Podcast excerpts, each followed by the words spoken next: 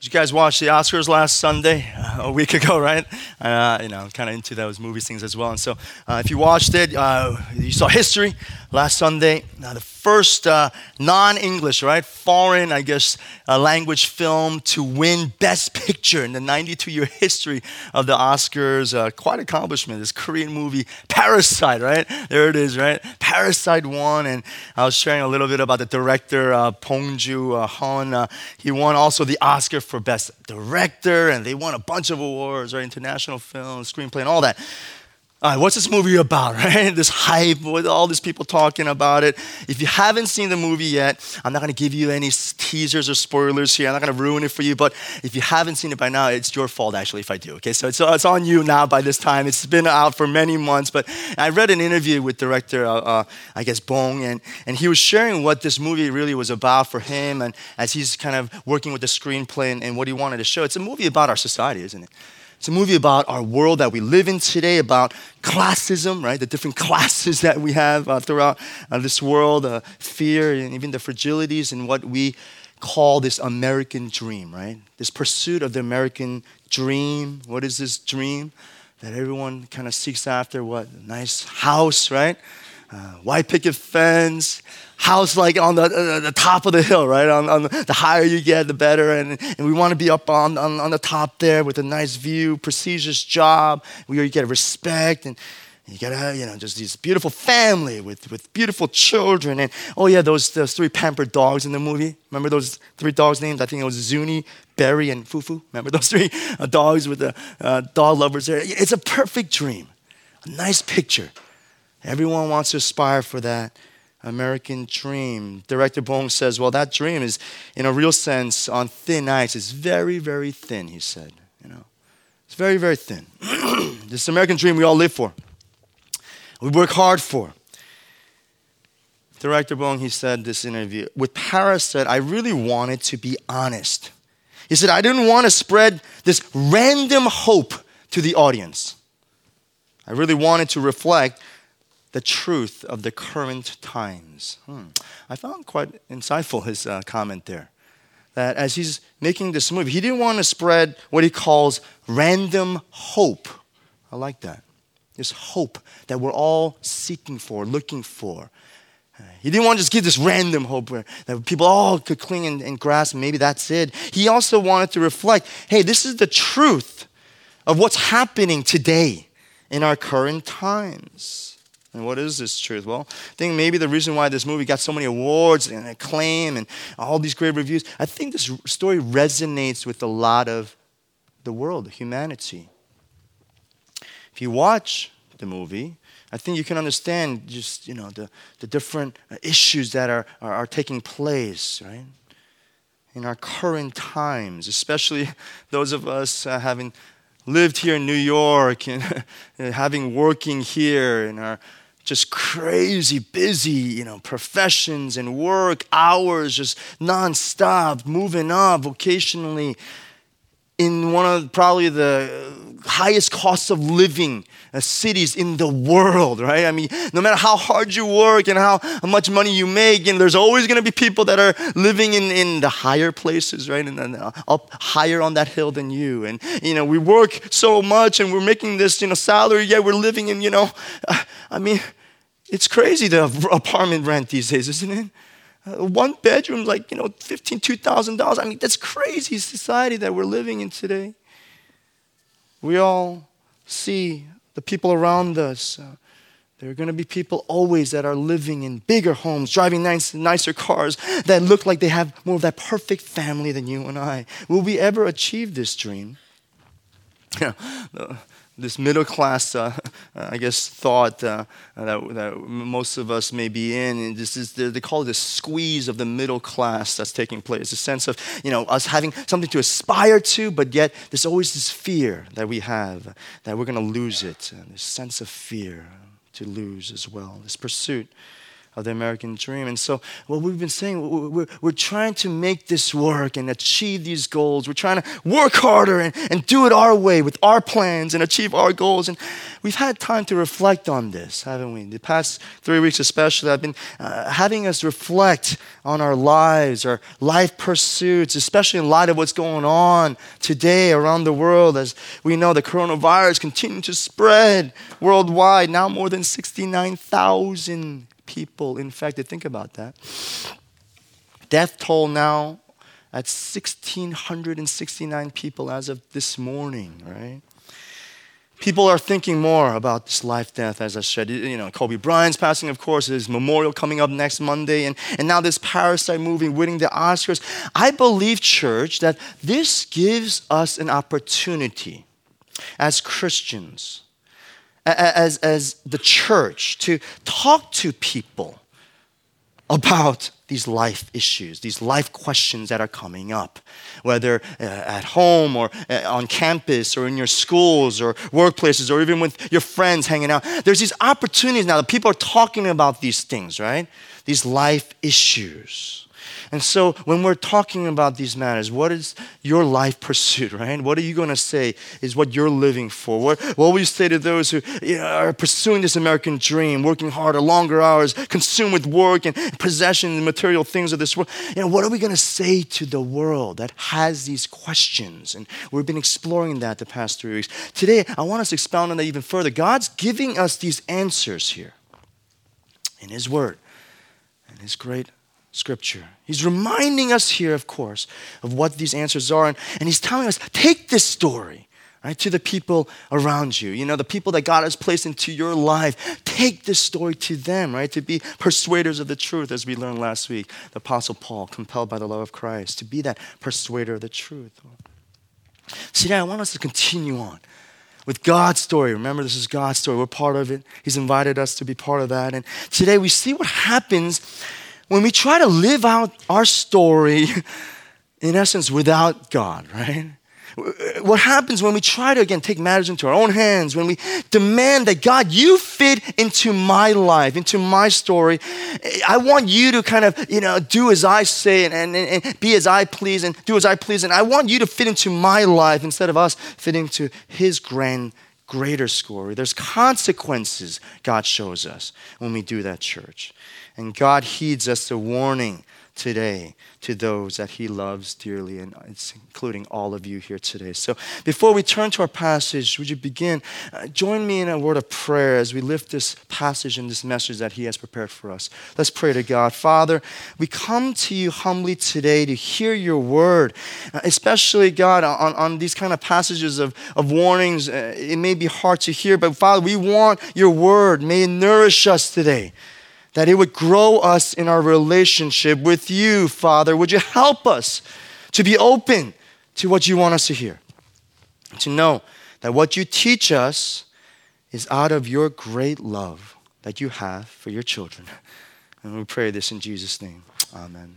You know, turn with me again to 1 Samuel chapter 8. Uh, it's a wonderful, beautiful text. We're at this point of history in the Bible here. It's God's story here. The nation Israel is changing here.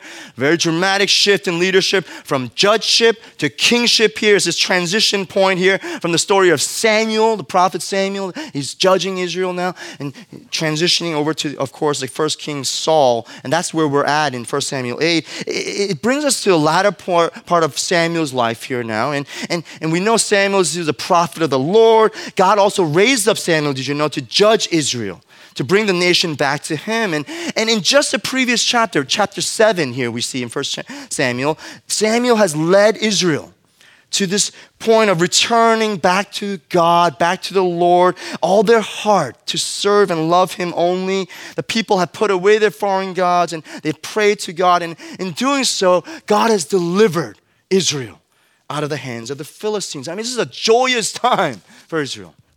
It should be a time of celebration, a wonderful time. Israelites have once again experienced the grace of God, His mercy, His saving deliverance. And this ought to be a time of thanksgiving and praise. But that's not what we see. Look with me in verses 4 to 5. This is chapter. We're going to select a couple of verses uh, throughout this message here. Verses 4 to 5. Then all the elders of Israel gathers together.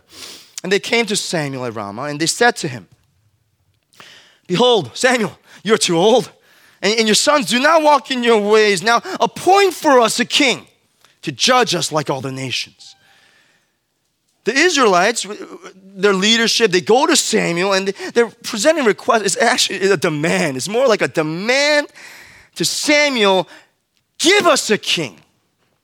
I demand a king to judge us like all the nations. Give us a king to lead us, to judge us, to bring us there. At first glance, you know, we may say, hey, this may be justified. You know, if we understand the context, verses 1 to 3, uh, Samuel's you know, letting us know also that his sons that were appointed to be judged, they were corrupt, right? They're, they're, it says here they were they're accepting bribes and, and perverted justice in verse 3. And so, yeah, maybe it's right that the people demand a new king, right? Who wants corruption in leadership? So let's switch it over. Seems reasonable, right? Perhaps we also need a king. There's still territorial concerns all across, you know, long-standing Philistines are still there. The, the Ammonites are to the east, Philistines to the west. You know, we need a king maybe militarily to have a stronghold for Israel. Well, that's not so bad, is it?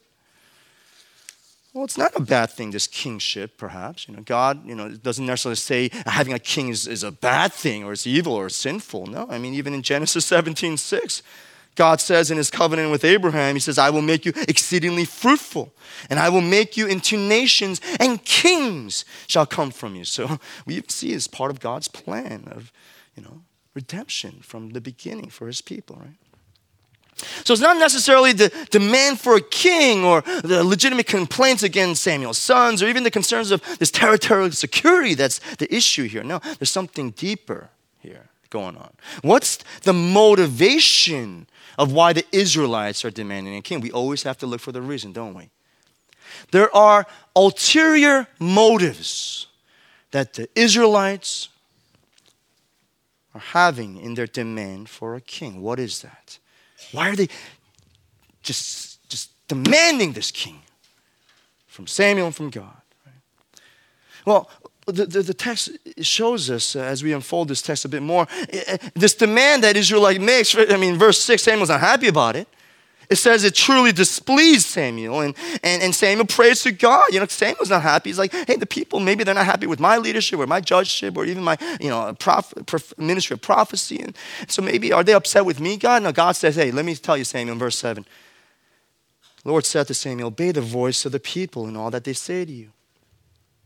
For they have not rejected you, Samuel, but they have rejected me from being king over them.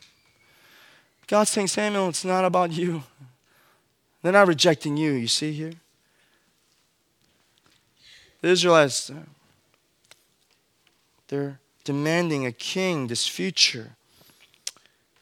Uh, a king that, that they believe is going to lead them to a, a future, a, a, vision, a place that they want in their life. And, and they believe they know what's best for them. And in doing so, Samuel, they have not rejected you, they have rejected me.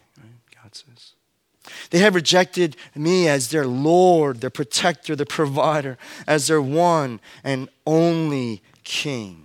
You know, God shows us here. Think about the plans that you have for your life, right?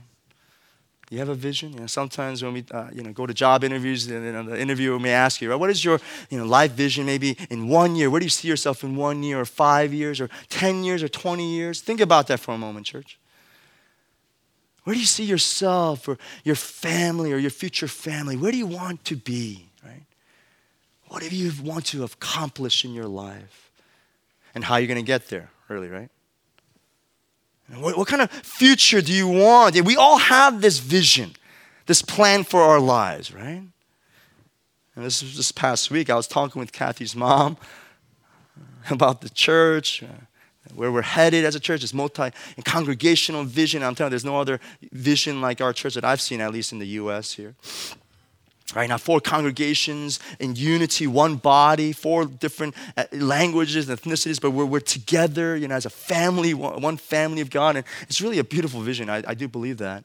And we were headed there, and, and Reverend Kim, as I shared with some of you, uh, he, he's, he's asking of me to expand uh, my role here at the church, a little, a, a little uh, more of a, a role in, in, oversight of the greater church uh, and, and, and, beyond QPEM, and, and, also, you know, just overseeing the other ministries. So, so I'm talking to my mom, uh, Kathy's mom, about this, and she's like, you got to learn Korean. That's what she says to me, okay? Your Korean's terrible, okay? You know, this church is still predominantly, mainly Korean ministry. So if you're going to do all this, you, your Korean's got to be much better, okay? Your Korean is, is embarrassing embarrassing. She's like, you know, your kids even, Caleb and Luke, they just started Korean school again, right? right? Just yesterday, they went back to Korean school. Like, like, what are you doing with your kids even, you know? You, you, don't speak Korean to them at home. So she, she gave it to me and Kathy yesterday. I'm telling you, it wasn't fun, you know? She's like, what kind of parents are you, you know, not speaking Korean to them at home? You know, don't you care about their future? Don't you care about them? Even your future? I'm like, and I said to Kathy's mom, like, Kathy, you know, we're second generation, you know? We're second gen, like, EMers here. Like, my culture, my native language is English, actually, you know? I want to actually connect with my kids speaking English because that's how we can get really connection. And I, how can we talk in Korean? You know, barely I can speak and they can speak. Like, how can we really connect? I'm telling her these things, and she has a, a, a vision, right? A future for, for me, and my family, a place where she wants us to go, and she has a plan on how it's going to get there, right? we got to learn a lot more, right? But you know, I have a perhaps a, a different calling per se and what kind of a vision that I like for you know my kids and our family and such. And it's different. We all struggle there, don't we? We have struggles when other people have these visions for you that, that maybe not fit into quite your future and how you want it to be in your life. Maybe some of your parents are kind of overbearing or you know they do it out of love. They really do. It gets out of love, but it can be a little bit much at times. And, and so we get that, we experience that, right? God's saying here to Israel, I have a future for you. I have a vision for you. It's out of love. It's because I love you, because you're my chosen people. You're my children, right? He, in fact, reminds Samuel again of just how much he has done. You know, in Israel's history, verse 8, he says, According to all the deeds that they have done, the Israelites, from the day that I brought them up out of Egypt, even to this day, forsaking me and serving other gods, so they are also doing to you, you know. Know, I've, I've been with them, I, I've delivered them, but yet they continue to forsake and serve other gods. The people of Israel, they, they, they understand who, who God is, what He's done, but they, they, it's almost like, God, I appreciate all that. Thanks, you know, for being my dad. You know, you raised me up this much. You delivered us, you know, every time of need. But here's the thing, God, we have a future, okay? That, that I kind of want here for, for us. And, and, and we know what it's going to take to get there, God, right? And in, in essence, you know, I think you're, you, what you're kind of uh, wanting for us, it's not quite what we have in mind. And, and actually, you, you might be getting in the way, right, God? The way you want us to go and achieve this future is actually, it may make things even harder, God. So, you know what? Maybe this future doesn't really involve you too much, God. You can maybe just sit on the sidelines a bit. Maybe just, you know, just be there. You're overseeing things, sure. But just let us be, right? Just let us kind of, you know, just do our thing, God. You know, you can be a part of it if you like, but just don't get in our way. You ever do that? I have my life. Let me live it, right? I know what I want. Who knows me better than myself, right? We got to get there, you know. How, how would our parents respond, right, uh, when we say that as church? How, does, how would God respond when we say that to Him? And if my kids, you know, Caleb and Luke ever responded to me that kind of way after, you know, you know, raising them up, say, I send them off to college and, and do all this for them. And dad, thanks for everything, but now leave me alone, right? Thanks for everything, but now, now it's my life, and just you know, just just step out. I got my own plans, you know. I know what it's going to take to get there, so so just just step out. And how would I feel? I'd be hurt, crushed, devastated, really. How would God feel? And God is also a motive God. You know, He has feelings. He, he has emotions. You know, He's the yeah, the Almighty, awesome, holy, righteous, Almighty God. But yet He is also a compassionate and, and loving and, and, and merciful our Heavenly Father here. Right? It's astounding how He's treated us as His children out of a Father's love, what He's done. How would He feel when His children say, hey, thanks, but no thanks? Perhaps, yeah, just, you know, get to a point where, you know, all right, fine, you do your own thing, you know, I just, you know, I, I, you reject me, I reject you. Is that how God responds? Look at how God responds with me, church, in verse 9. It's really astounding, actually. He says to Samuel, Now then, obey their voice. Only you shall solemnly warn them and show them the ways of the king who shall reign over them. What? God says to Samuel, Hey, you know what, Samuel? Listen to them. Do what they say, do as they say. I'm not going to punish them. I'm not going to renounce them. I'm not going to reject them as they've, in essence, rejected me. Says, okay, do as you please. But remind them one thing, though there are warnings that they need to know. Okay? There are warnings. Okay? You heard that saying before? Be careful what you wish for. You might actually get it, you know, right? You ever you wish for something so much that once you actually get it, it's actually like the worst nightmare you could ever imagine, right? You know, God's saying, hey, be careful what you wish for. Because here's what you're actually wanting here, okay? Here's what this king that you're demanding will do in your life, okay? Listen up here. And in verses 11 to uh, 18, it's this whole list of what the king will do uh, and reigning over them. I mean, he's like, just, just look at this list. He's like, these are the ways of the king who will reign over you. He's going to take your sons. He's going to appoint them to his chariots and, and be his horsemen and run before his chariots.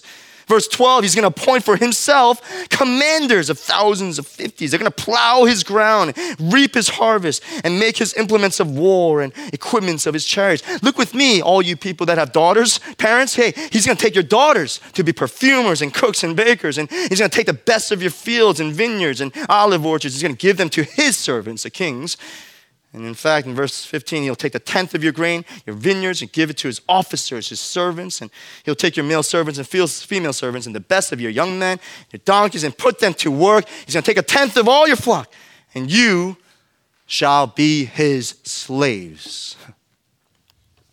Goodness. That's not good, right? What kind of list is that? What kind of uh, uh, thing there's a king going to do there? I mean, I, I don't want that. I mean, Samuel kind of closes this one last thing with a hammer here in verse 18. And in that day, you will cry out because of your king, whom you have chosen for yourself. But the Lord will not answer you in that day. What's the Lord doing here? What's God doing? He's giving his people Israelites, one last chance, one last opportunity. Hey, come back to me. Right? Remember me again, my love, what I've done for you, how much I love you, how much I always love you. Come back to me. Just, uh, just take back that demand for a king.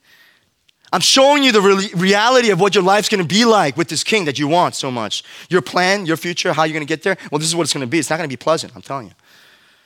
And in the end, you're to cry out to me because of this king. But at that point, if you do so, I will not answer you that day. What more could God say? How much of a greater warning could God give to his people? You know? I think about, you know, a lot of times, you know, we, we, we make decisions, right, in life. We, we have all these choices and all these aspirations. And, and, and, and if it's not in line with God's word and his will and his story, you know, God actually gives us warnings. He does. He speaks to us through His Word and prayer, through others, maybe uh, mentors or pastors or, leaders or elders. And He gives these warnings to us. He does in our life, right? And, and, and, and, you know it. You know it when it comes from him. Because you, you, can't, you can't just say, oh, it's not God. And God is speaking to you here, okay? And, and, we have two choices, you know, when, when, when, when God gives us these warnings, well, we can choose to listen and, and heed his warning and advice and say, okay, God, you're right, you, you know. You're my heavenly father, you're my daddy. Uh, you're, you're right. Or we, we can just choose to disregard and disobey and, and, just say, you know what, no thanks. Thanks, but no thanks. You know, I got this now, okay? Right? God warns us so often in life. You know, you, are going down this path, you think it's good, right? and when I was, you know, single 20s, you know, in my young adults, I think, you know, hey, what's the point of, you know, being a serious Christian or a disciple of Jesus at this point? I got my whole life to do that, right?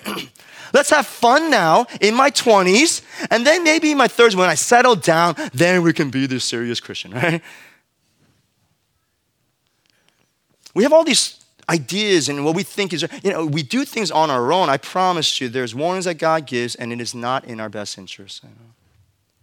Things, I'm telling you, it's not going to be good. This list of kings, uh, what the kingdom will do for you, I'm telling you, you're not going to like it. There was a, uh, this one example. Uh, th- this past week, uh, the Russian ministry, the RM, had a revival at our church, and they had a guest speaker that came from Russia. Okay, it was just like Russian pastor, you know, from Russia, and, and he gave a great word. But, but Pastor Vladimir Song, he shared with me this uh, story that this Russian pastor uh, shared about tithing. You know, there's another topic that people hate to talk about at the church, but he was saying about tithing and how God, you know, is a command from God, and, and this is kind of what he demands from us, 10% and all that. But he said, the Russian pastor told this congregation, he's like, hey, in one way or another, you're going to tithe to God, he said. One way or another, you're going to end up tithing to God, either willingly or unwillingly. And he said, What do you mean? Right? He said, Well, well either you're going to tithe to him faithfully, you're going to give back 10% of, of everything that he's blessed you with, knowing that everything is from God, and, and he gives this all to us as a, as a sign of trust and dependence on him. And God, I believe in, and I give back to you faithfully for the work of your ministry and the church and all that. And, and you know what? I believe you're going to provide for me all my needs, and I trust you, right? It's a sense of trust. We can give it willingly that way, or we won't faithfully tithe and we won't faithfully, you know, obey scripture or God's commands. And, and guess what? We're going to probably end up giving 30, 40, 50% in the long run, he said. Through ways in which maybe in life or, you know, maybe in your workplace or in your school loans or whatever else it is, you're going to end up giving a lot more back. And it's going to be a lot more painful, a lot more painful in your life, a lot more struggles, a lot more hardships, turmoil. One way or another, it's going to happen. God gives us warnings all the time. Are we going to listen and heed and obey? Or are we going to begrudgingly just continue to disobey? One way or another, it's going to happen. But God gives warnings to us, church, right? Out of His love, right? And He gives us glimpses of what it will be like without Him, right? As He does so in these verses that we just shared. How will we respond? In verse 19, unfortunately, the Israelites still, hey, that's all good. That whole list of what the king's going to do to me, I hear it. It's, you know what? No, I still want it. In verse 19, the people refused to obey the voice of Samuel and they said, No, no, there shall be a king over us. Where's this coming from, church? Right? Think about it like, like if you think about what's going on in the minds of these Israelites, like it'd be so stubborn. Like, are they so foolish to still demand all these things after they've been given a chance to take back their demand? Even they're even more adamant now, right? What could be driving this nation to this point of persistence here? And now we finally get to the heart of their hearts. Their reason and their ulterior motive behind this demand. And we see that in verse 20. 20. We look at verse 19 to 20 again in its context here. The people refused to obey the voice of Samuel. They said, No, there shall be a king over us. Why? That we may also be like all the nations, and that our king may judge us and go out before us and fight our battles. There it is. What's the motive behind Israel's demand for a king? Doing things their way? It's summed up in two words that we see in Hebrew. It's translated here to be like all the nations. Here, okay? Such as all the other nations have. In verse 5, he even says, you know, Israel desires a king to judge and to lead us like all the nations. You see, church, God's not opposed to a monarchy per se, or just, you know, I don't want you to have a king just for the sake of, no, no, no. It, it, it, it's the kind of monarchy that God is opposed to, that the Israelites are demanding, you see? It's the kind of kingship that they're seeking after. Israel wants a king. How? Like all the nations around her, church. They want a leader, a king that will bring them power and political influence, and they want it now just like all the other nations have, just like this world has. They're saying, God, you know what? You've been good, but hey, you know what? Your plan, uh, it's not our plan. I don't trust in what you have planned for my future or our country's life. I, I, I trust in what we think is best for us, right? People of God, right? A covenant with God Himself, taught by the Torah, protected by God's appointed judges. Now, what are they doing? They're seeking to be on a status level with their neighbors the Canaanites, Philistines, Amorites. The Canaanites, especially the people who are worshiping foreign gods and practicing human sacrifice, or sacrificing their own children by burning them alive. These are the people the Israelites are wanting to be more like. Now, having lived among them for 200 years or such, right now they're kind of assimilating. Remember that message about how we kind of start to slowly assimilate into the people that we hang around and want to be influenced by. Now they're desiring to become like them. They're seeking conformity and security, right? And instead of putting trust and faith in God, the one who has delivered them always, now let's take matters into our own hands. I demand a king is saying, God, I want something other than what you want eh, or you intend for me. In essence, what they're doing, I'm choosing my own king, right, in my life. Choosing other gods besides Yahweh, if you want to say, but but but I'm choosing my own king, uh, who I want to be king in my life. The crazy irony here is this is precisely what they are not supposed to be, right? They're God's people here, whom God has blessed, right? God's chosen commentator notes is Israel, in seeking to be more glorious themselves, they are in fact repudiating their own true glory. Isn't that true, church? In seeking their glory, Israel, right? They, in essence, are repudiating their only true glory that they have that has been given to them from God above, right? They've denied who they are, denied their calling, and they're going to have their way. They'll get their king, surely. And we know if you read scripture, right? Read scripture app. Download it if you haven't done so by now. Read scripture. If you go through the Old Testament, if you see the history of Israel, you'll see God's story. That these people, Israelites, will come to realize just how blessed they were before with God when God was ruling over them. And they will endure the hardships and sufferings under the rule of the kings. You'll see it. You'll see the story unfold there. They're going to cry out to God one day because of their kings. And the Lord will not answer them on that day, church. Why does God allow this? Why does God give them a king? You ever ask, wonder that? It's an important question. Why does God grant them their request even though He knows what's going to happen to them and how much suffering and hurt and turmoil is going to cause to them? Why does He do this? If you want to say, maybe it's a theological term called permissive will.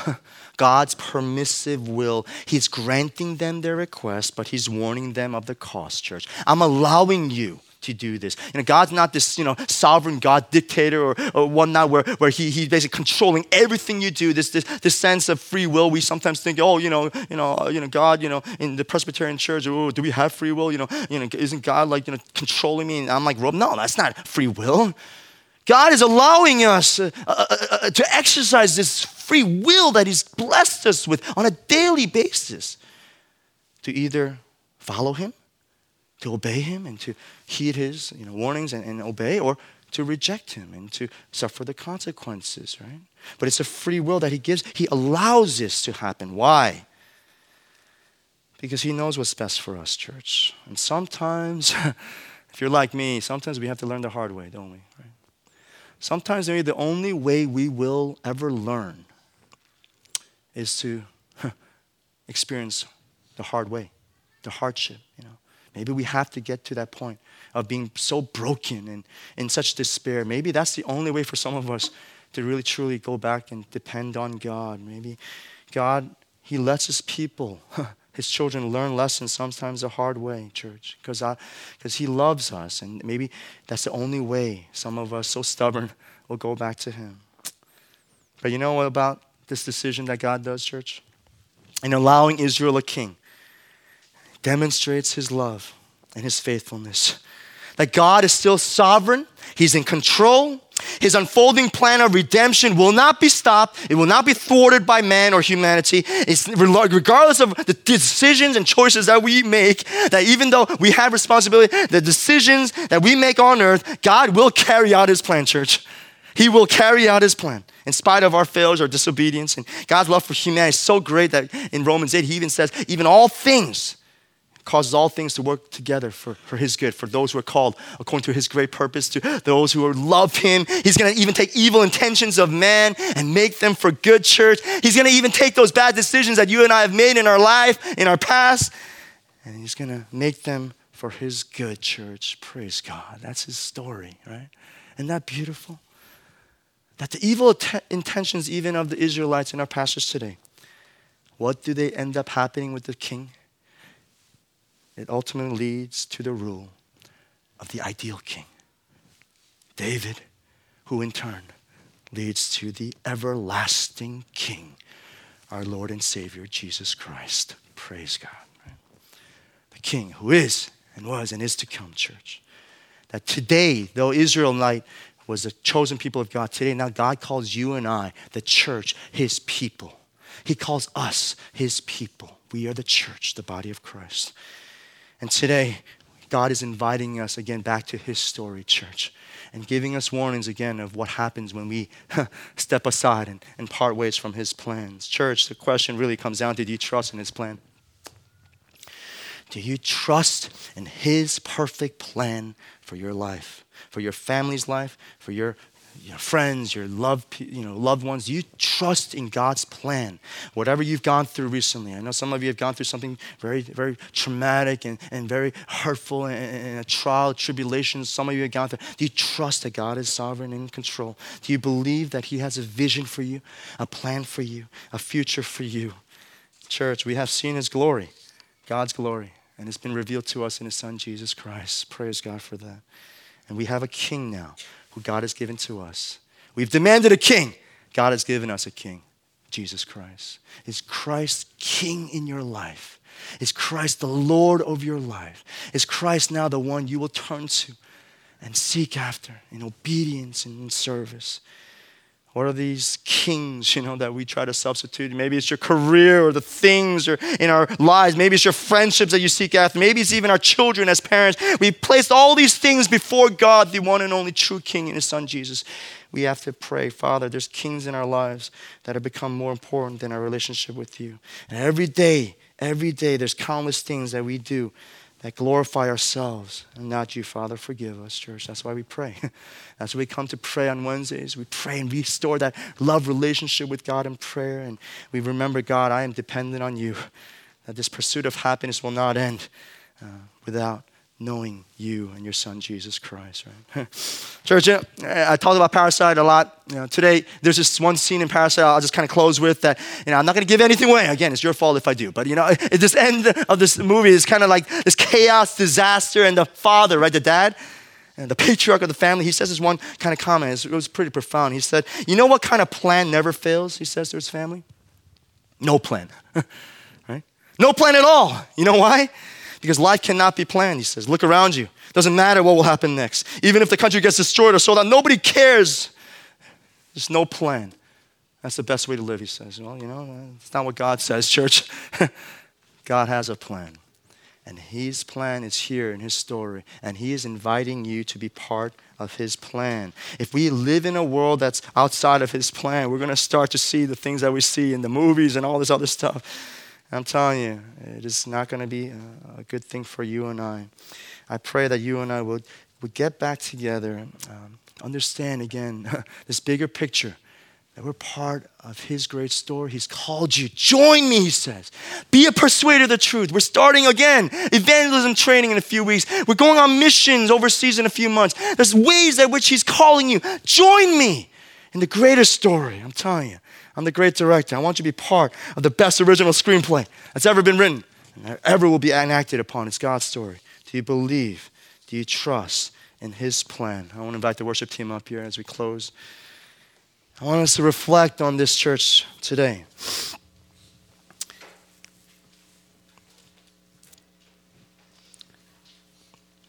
How is God speaking to you? How are we living our lives today and, and the decisions we're making, the things that we're living for, the things that we're being, you know, uh, spending our time, our resources, our energy, all the things we're pouring out into, right? How are we spending those things? And, and I want you to, to, to hear God's voice today and asking, how is that in relation to His story?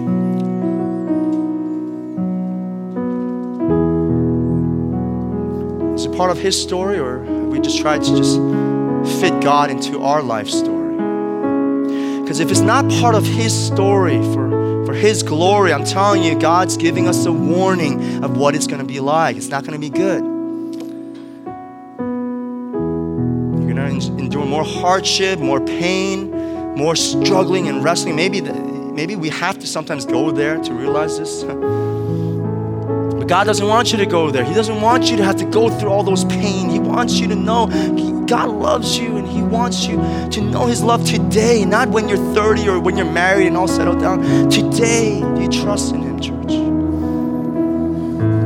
You are a holy nation set apart, a royal priesthood, no longer part of this world. Are we still living like the Israelites, forgotten who we are as God's chosen people? Are we any different than the Canaanites? that are living next to us today? Are we desiring their kingship? Father, Jesus, would you be my king? I want to hail you, the one and only king. For you, Jesus, are the best king, our loving king. You died on that cross save me I want you to be the king that I hail in my life. To you be the glory.